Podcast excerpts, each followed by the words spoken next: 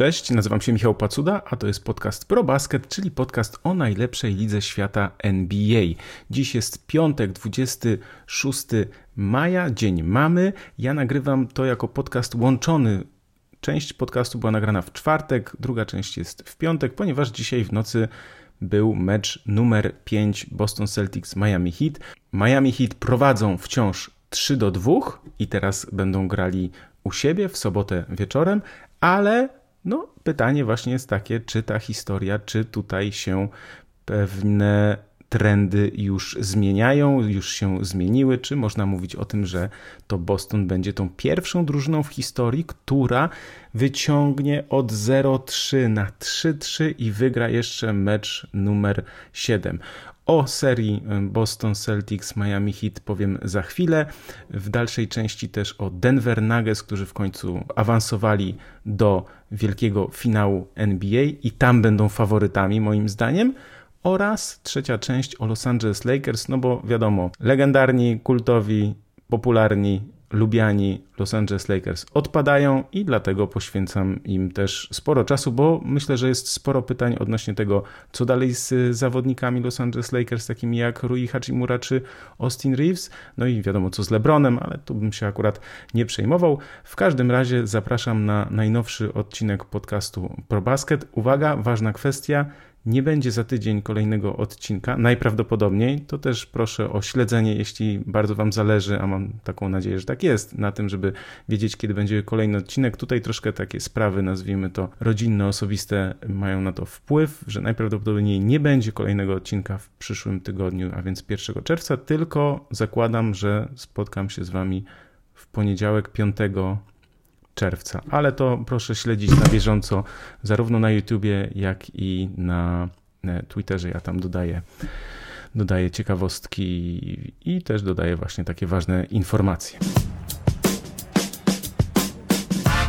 150 do 0. Taki jest wynik serii, jeśli chodzi o to, kto prowadząc 3 do 0 awansował dalej do kolejnej rundy. Tylko trzem drużynom w historii udało się dojść do remisu z 0-3 na 3-3.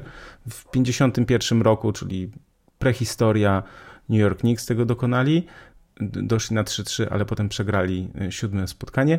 W 1994 roku może część z Was pamiętać. Ja pamiętam, ponieważ ci Denver Nuggets z 94 roku przegrali um, ostatecznie z Utah Jazz, ale w drugiej rundzie od 0-3 doprowadzili do 3-3.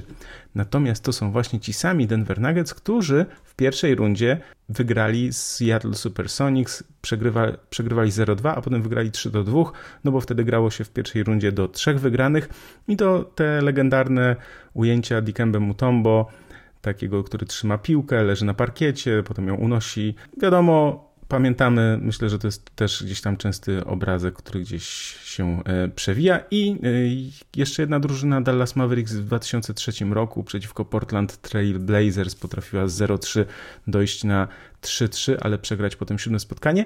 No i tak, nikt jeszcze w historii nie osiągnął tego e, wyniku, aby od 0-3 doprowadzić do 4-3. Ale, tu się właśnie pojawia to jedno ale. Kto, jak nie ci Boston Celtics, którzy grają obecnie przeciwko Miami Heat, przeciwko drużynie, która była słaba w sezonie zasadniczym, miała mnóstwo problemów, zagrała znakomicie w pierwszej rundzie, zagrała znakomicie w drugiej rundzie, ale troszkę zaczyna jej brakować paliwa w baku i zaczyna wracać do tej, nazwijmy to, formy z sezonu zasadniczego i coraz więcej ma problemów. Oczywiście kontuzja Gabe'a Vincenta też ma na to wpływ, dlatego że Kyle Laury nie jest w stanie być rozgrywającym już na poziomie pierwszej piątki. On może dać zmianę, wejść na 15-20 minut, dobrą zmianę właśnie w tym czasie zmienników, gdzieś w drugiej czy w trzeciej kwarcie, natomiast czy może dokończyć mecz właśnie jako taki mózg drużyny, natomiast prowadzić drużynę od pierwszych minut jest już troszkę chyba, wydaje mi się, że poza jego y, zasięgiem. Natomiast Boston Celtics to jest ta drużyna, która lubi doprowadzać do niekomfortowych czy wręcz tragicznych dla siebie okoliczności,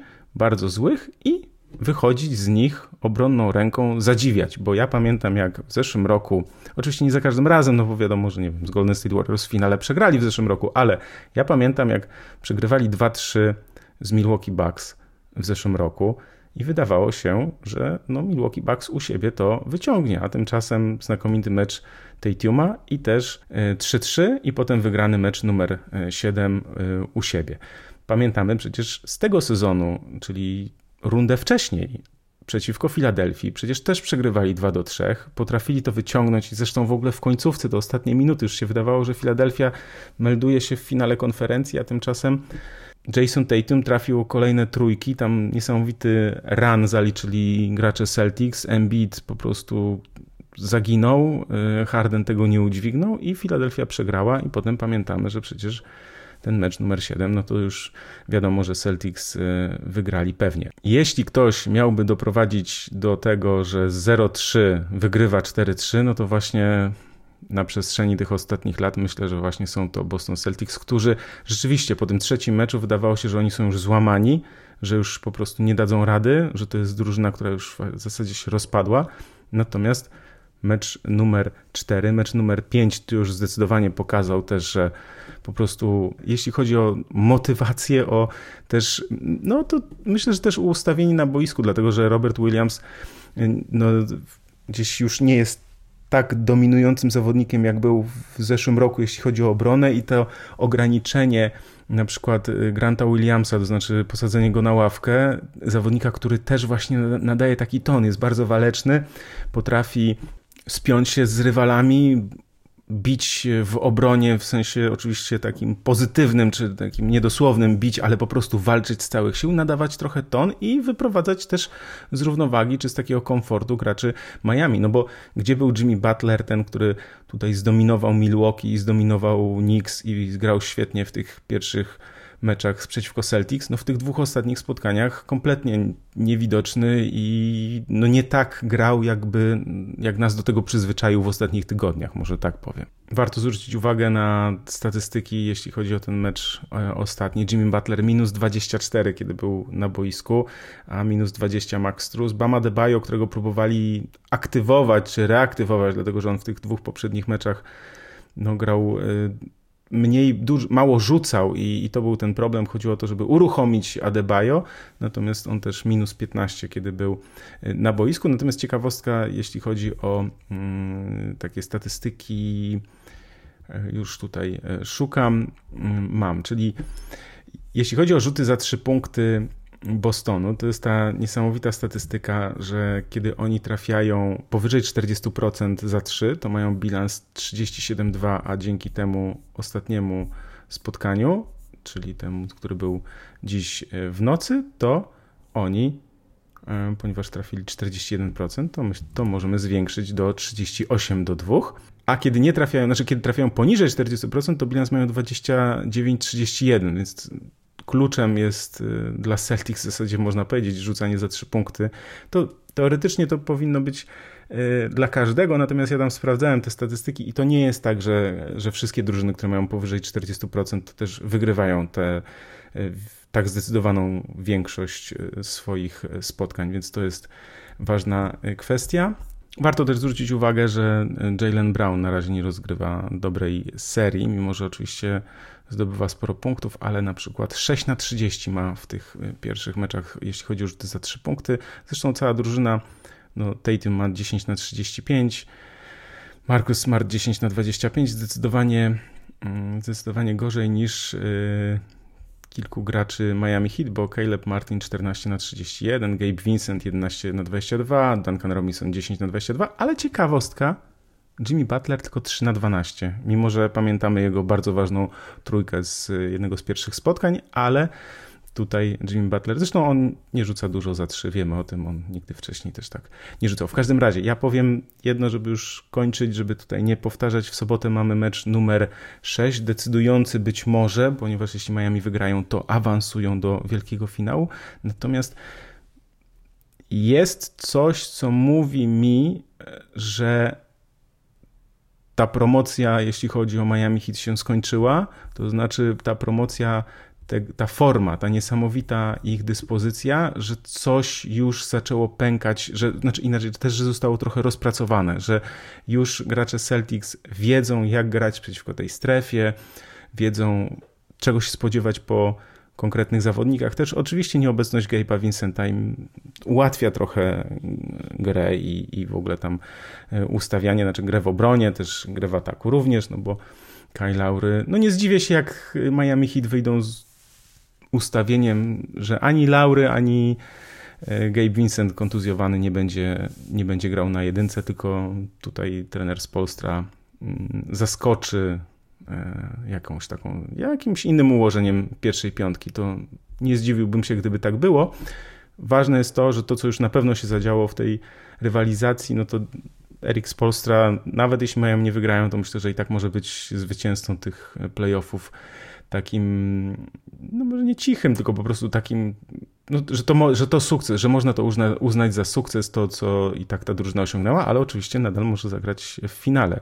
Na pewno ograł kilka razy młodszego Joe Mazule, niedoświadczonego, tak jak zresztą się spodziewałem, tylko nie spodziewałem się, że też że zaskoczy, to, to wiedziałem, natomiast nie spodziewałem się, że przyniesie to aż tak dużo y, pozytywnych wyników dla Miami, że te pierwsze trzy mecze oni jednak wygrają. Więc tak jak powiedziałem, 150 wynosi wynik, jeśli chodzi o to, że drużyna prowadziła 3-0 i potem czy wygrywała daną serię, to jest 150 do 0. Za każdym razem ta seria w końcu się kończyła albo 4-0, albo 4-1, albo 4-2, albo 4-3 w trzech przypadkach. Natomiast Boston Celtics naprawdę są tą drużyną, która może tego dokonać, bo jest tak przedziwna i tak jakoś dziwnie poukładana, też jeśli chodzi o psychikę, o mentalność, że z jednej strony dochodzi do jakichś pewnych załamań i kompletnej niemocy, a z drugiej strony za chwilę następuje wielki powrót i niesamowita forma. Ja czegoś takiego wcześniej, mam, tak mi się wydaje, że wcześniej nie widziałem, żeby ktoś grał, no miał aż takie y, upadki i wzloty, bo tak wiele, bo to, to, że się tam zdarzały takie rzeczy, no to, to tak, jasne. Natomiast no, Boston Celtics w tych, w tych playoffach, w tych poprzednich też y, sporo takich dziwnych wyników, a potem odrodzeń, powrotów więc y, tu jestem zaskoczony. Ale żaden wynik mnie tak naprawdę nie zaskoczy. Miami Heat równie dobrze mogą to u siebie w sobotę wygrać i zakończyć ten finał konferencji i awansować. Natomiast ja gdzieś, gdzieś coś podskórnie mi się wydaje, że coś w Miami pękło, ale to są tylko moje przypuszczenia, moje e, spostrzeżenia. One, jakieś takie przeczucia, one nie zawsze są, nie zawsze się sprawdzają, bo wiecie, jakby się sprawdzały, to, to pewnie byłbym zupełnie gdzie indziej. Przypominam, że jeśli lubicie słuchać podcastu ProBasket, to możecie mnie i moich kolegów z redakcji zaprosić na wirtualną kawę. To jest taka forma darowizny. Trzeba tylko jedno kliknięcie zrobić i zalogować się do swojego banku. Nie trzeba się nigdzie rejestrować, to można po prostu postawić tak zwaną kawkę. A jeśli ktoś prowadzi firmę i chciałby, żeby reklama jego firmy była podczas podcastu, to też zapraszam do kontaktu redakcja małpa probasket.pl. Teraz nagranie o Denver Nuggets. Już za chwilkę je tutaj e, doklejam do tego, co nagrywam w piątek. Przypominam, że te fragmenty o Denver i o Lakers były nagrane w czwartek, a więc przed tym meczem numer 5, więc nie zdziwcie się, e, jak tam gdzieś pewne rzeczy, coś takiego powiem, co no wynik może was zaskoczyć w piątek, tak, że przecież wynik jest już znany. Ja przy, nagrywając przy okazji Denver i przy okazji Lakers nie wiedziałem jaki jest wynik tego meczu numer 5. Denver Nuggets meldują się w finale NBA. Pierwszy raz się w tym finale znaleźli. Drużyna z Colorado w końcu awansowała do playoffów. Pierwszy raz też pokonała kogokolwiek w playoffach 4 do 0. Nigdy wcześniej im się nie udało, żeby wygrać z kimś nawet w pierwszej czy w drugiej rundzie 4 do 0. Teraz się udało, bo Nikola Jokic udowodnił, że jest najlepszym koszykarzem teraz na świecie, można chyba tak, chyba można tak powiedzieć. Średnia, słuchajcie, Facet notował średnio prawie 28 punktów na mecz, 14,5 zbiórki i prawie 12 asyst. Średnia triple-double niesamowita, zasłużona nagroda MVP Zachodu, bo to jest teraz taka statuetka przyznawana, wyróżnienie właśnie za zwycięstwo Zachodu. No i też oczywiście znakomity występ, występy Jamala Mareya 32,5 punktu średnia, znakomita gra Mareja. No, Denver Nuggets byli po prostu w tej rywalizacji lepsi. Pierwsze dwa mecze bardzo zacięte w Denver, to trzeba przyznać. Trzeba przyznać jedną rzecz, że Lakers się nie poddali aż do ostatniego czwartego meczu, bo przecież ten ostatni mecz przegrali zaledwie 111-113 i mogli tam doprowadzić do dogrywki, czy nawet wygrać to spotkanie, ale młodszy, lepszy po prostu zespół e, wygrał. Denver Nuggets myślę, że są takim przykładem zespołu, który, nale- który był budowany przez lata, od kilku sezonów przecież e, no nie chcę powiedzieć, że w niezmienionym składzie, bo gdzieś tam zawodnicy tacy ważni też dla rotacji dochodzili, też był przecież transfer Arona Gordona z Orlando Magic, ale to, co jest ważne, to to, że jednak Jamal Murray i Nikola Jokic znają się bardzo dobrze, a Jamal Murray, ja przypomnę, bo to jest też e, ważna rzecz, że to jest dopiero pierwsza jego taka okazja, żeby gdzieś na tym świeczniku gdzieś zaistnieć, dlatego że on miał znakomite playoffy w tej tak zwanej bańce, czyli w tym sezonie 2019-2020, no ale to już było 3 lata temu przecież. On wtedy miał średnią 26,5 punktu na mecz, ale grał tam no, rewelacyjnie. Zresztą Denver Nuggets, wiem, że nie było tej zmiany, znaczy była zmiana tylko taka iluzoryczna, teoretyczna gospodarza, no bo nie jeździło się do innych hal, no ale tam wtedy Denver Nuggets pamiętamy, że wrócili dwa razy z 1-3, więc to jest w ogóle niesamowita y, historia. Wrócili z 1-3 na 3-3 i jeszcze wygrali 4-3. Y, więc tak, Jamal Murray grał wtedy znakomicie, ale potem doznał kontuzji i cały sezon 2000, no, doznał kontuzji w trakcie sezonu 2020-2021 i nie grał cały sezon 21-22. No i w tym sezonie tylko 65 meczów rozegrał i też pamiętamy początek tego sezonu, to znaczy ja pamiętam, że no y, jakby to powiedzieć, kolorowo nie było. To znaczy, ten proces, oni też mieli świadomość, że ten proces powrotu do tej formy musi trwać. To jest też fajne w NBA, że oni jednak, no jak stawiają na kogoś, to jednak inwestują w człowieka, w sensie dają mu dużo czasu na powrót do, po poważnych kontuzjach, bo wiedzą, że to jest jakby jedyna tak naprawdę możliwa opcja, y, żeby gdzieś no, postawić na tego zawodnika i po prostu dać mu wrócić do, mm, do formy. No i Jamal Murray rzeczywiście wrócił do tej formy z jak on nam pokazał wtedy w bańce. On oczywiście się wkurza, czy nie wiem, czy inni się tam wkurzają, żeby już więcej tak nie mówić, że żeby właśnie nie mówić o tym, że to jest ta wersja Jamala Mareya z bańki, no żeby e, Bubble Murray, żeby już tak nie mówić. No i myślę, że po tym sezonie już nie będziemy tak mówić, bo będziemy wspominać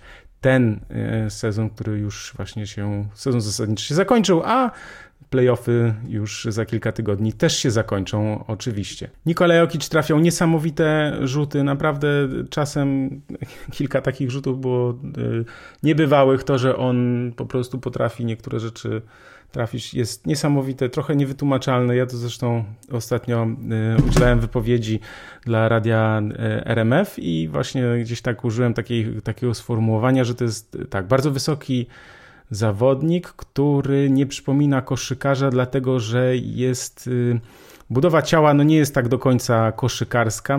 Czasem mamy wrażenie, że ten chłop się gdzieś przewraca, natomiast on ma tak niesamowite wyczucie, że to się po prostu w głowie nie mieści. Naprawdę, no, to jest oczywiście, że y, on jest wytrenowany i ciężko pracuje, i, ale, ale jest tam ta magiczna nutka tego talentu, który, takiego błysku, tego wyczucia po prostu, że pewnych rzeczy nie da się wytrenować. To znaczy to, jak on widzi nies, niesamowicie swoich kolegów, jak potrafi podać, też umiejętnie podać, bo to jest też, tak jak Kevin Love potrafi niesamowicie podać przez całe boisko idealnie po prostu w ręce do kolegi, tak Nikolaj Jogisz potrafi to też idealnie, ale też potrafi w dziesiątkach innych sytuacji podać świetnie. Więc to, co jest ważne, to to, że Denver Nuggets meldują się w finale i teraz tak, ja nagrywam część w czwartek, część w piątek, dlatego nie mówię teraz w tej części o Denver Nuggets o rywalizacji w finale, dlatego że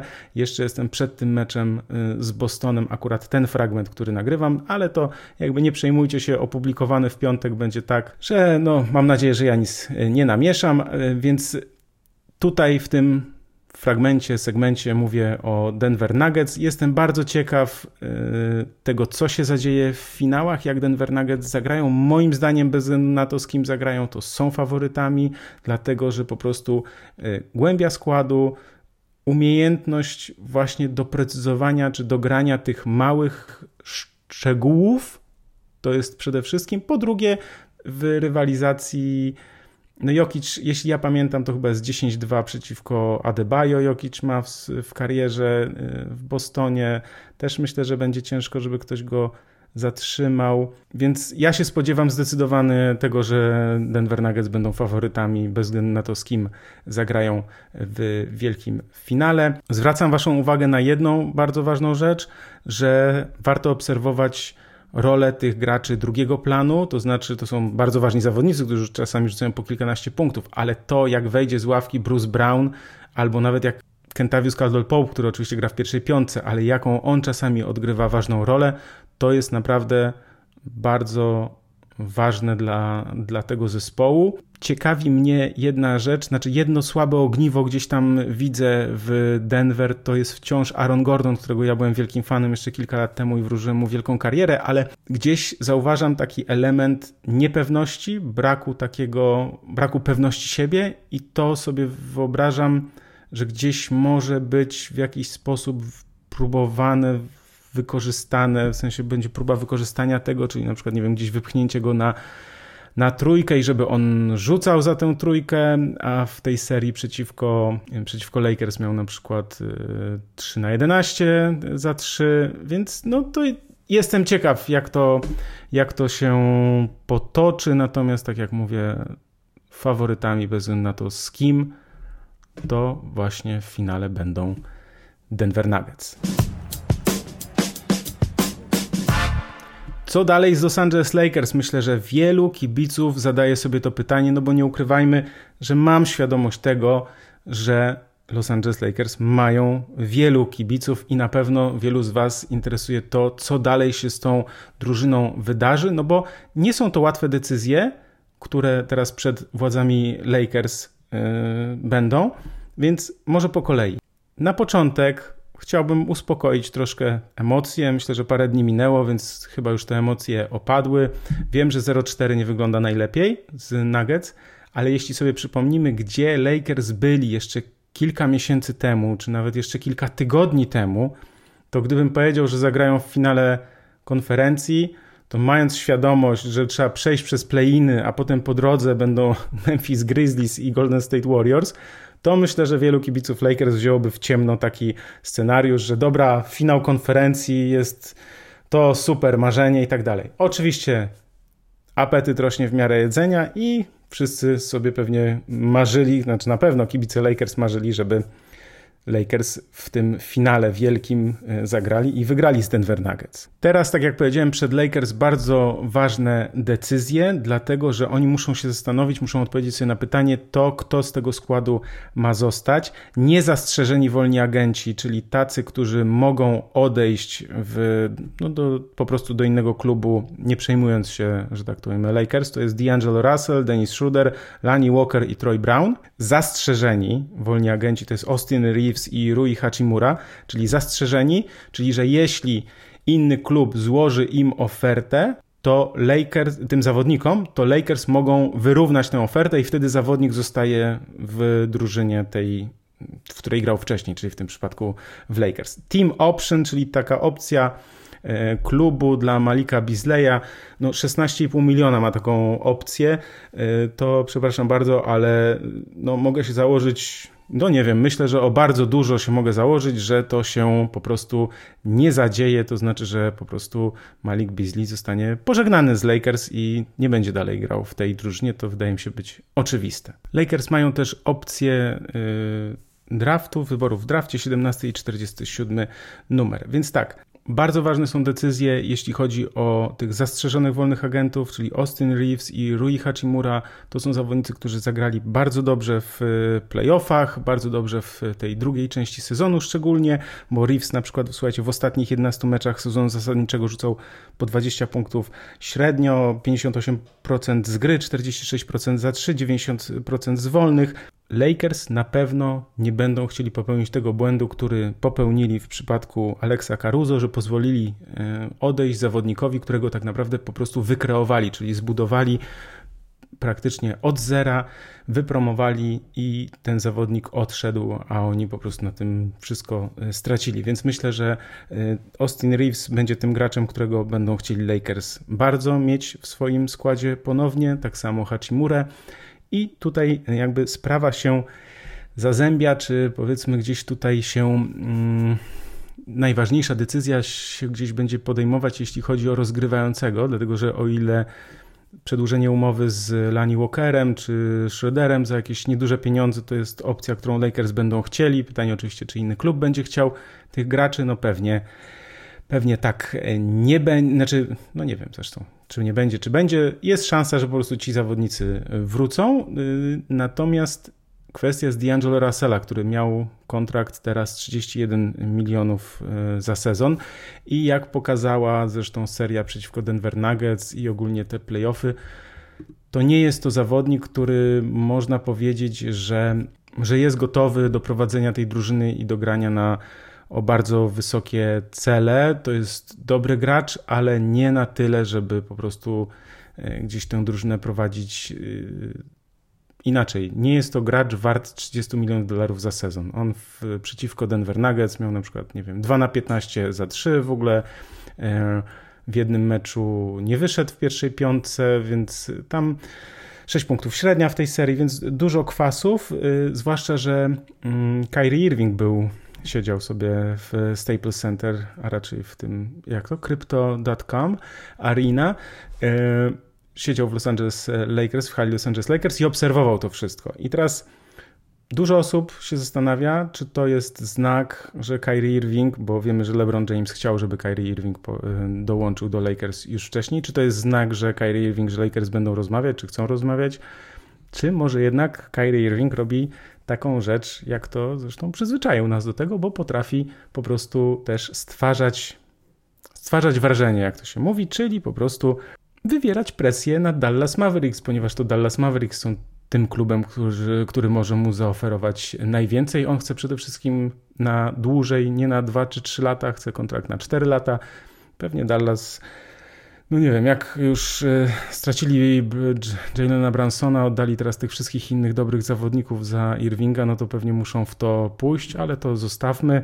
Kyrie Irving to jest zawodnik, który w ostatnich trzech sezonach nie rozegrał w żadnym z tych sezonów 60, więcej niż 65 meczów, więc to też jest myślę, że ważna informacja. To, że są z nim ciągłe dramy i problemy, to, że też jakby ten duet z Doncicem nie wypalił, to jest, myślę, nie, znaczy myślę, że to po prostu nie podlega dyskusji i też jest bardzo ważna rzecz, bo tu są, dochodzą te takie kwestie, ja się na tym do końca nie znam, gdzieś słucham e, amerykańskich no, dziennikarzy ESPN szczególnie, którzy na ten temat mówią i chodzi o to, że e, ja się nie znam na tych zasadach, e, jeśli chodzi o płace, to znaczy teraz się zmienia ta umowa mm, CBA, czyli ta umowa między zawodnikami a, a ligą i ogólnie wydźwięk jest taki, że będzie bardzo trudno tej nowej, mm, przez, poprzez tą nową umowę, będzie bardzo trudno utrzymać zawodników,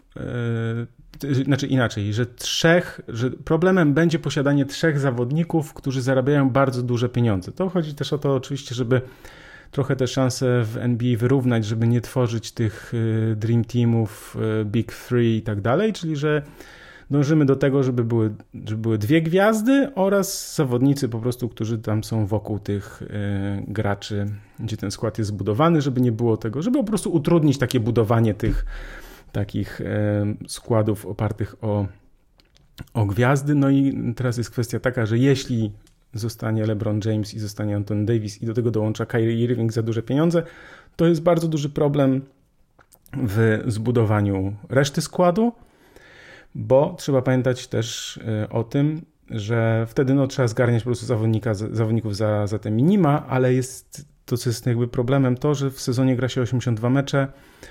I owszem, że fajnie byłoby mieć Kyriego Irvinga w tym finale konferencji, a nie D'Angelo Russella, ale problem jest taki, że nie wiadomo, czy ten zespół w trakcie sezonu po prostu byłby w stanie w ogóle no, wygrać tyle meczów, żeby, żeby awansować do, do playoffów, bo to jest kluczem, że najpierw trzeba przecież rozegrać 82 mecze i zająć jak najwyższe miejsce. Dlatego właśnie ten zbilansowany skład, a nie oparty tylko na mm, dwóch czy trzeciej, e, czy trzech gwiazdach jest e, taki ważny.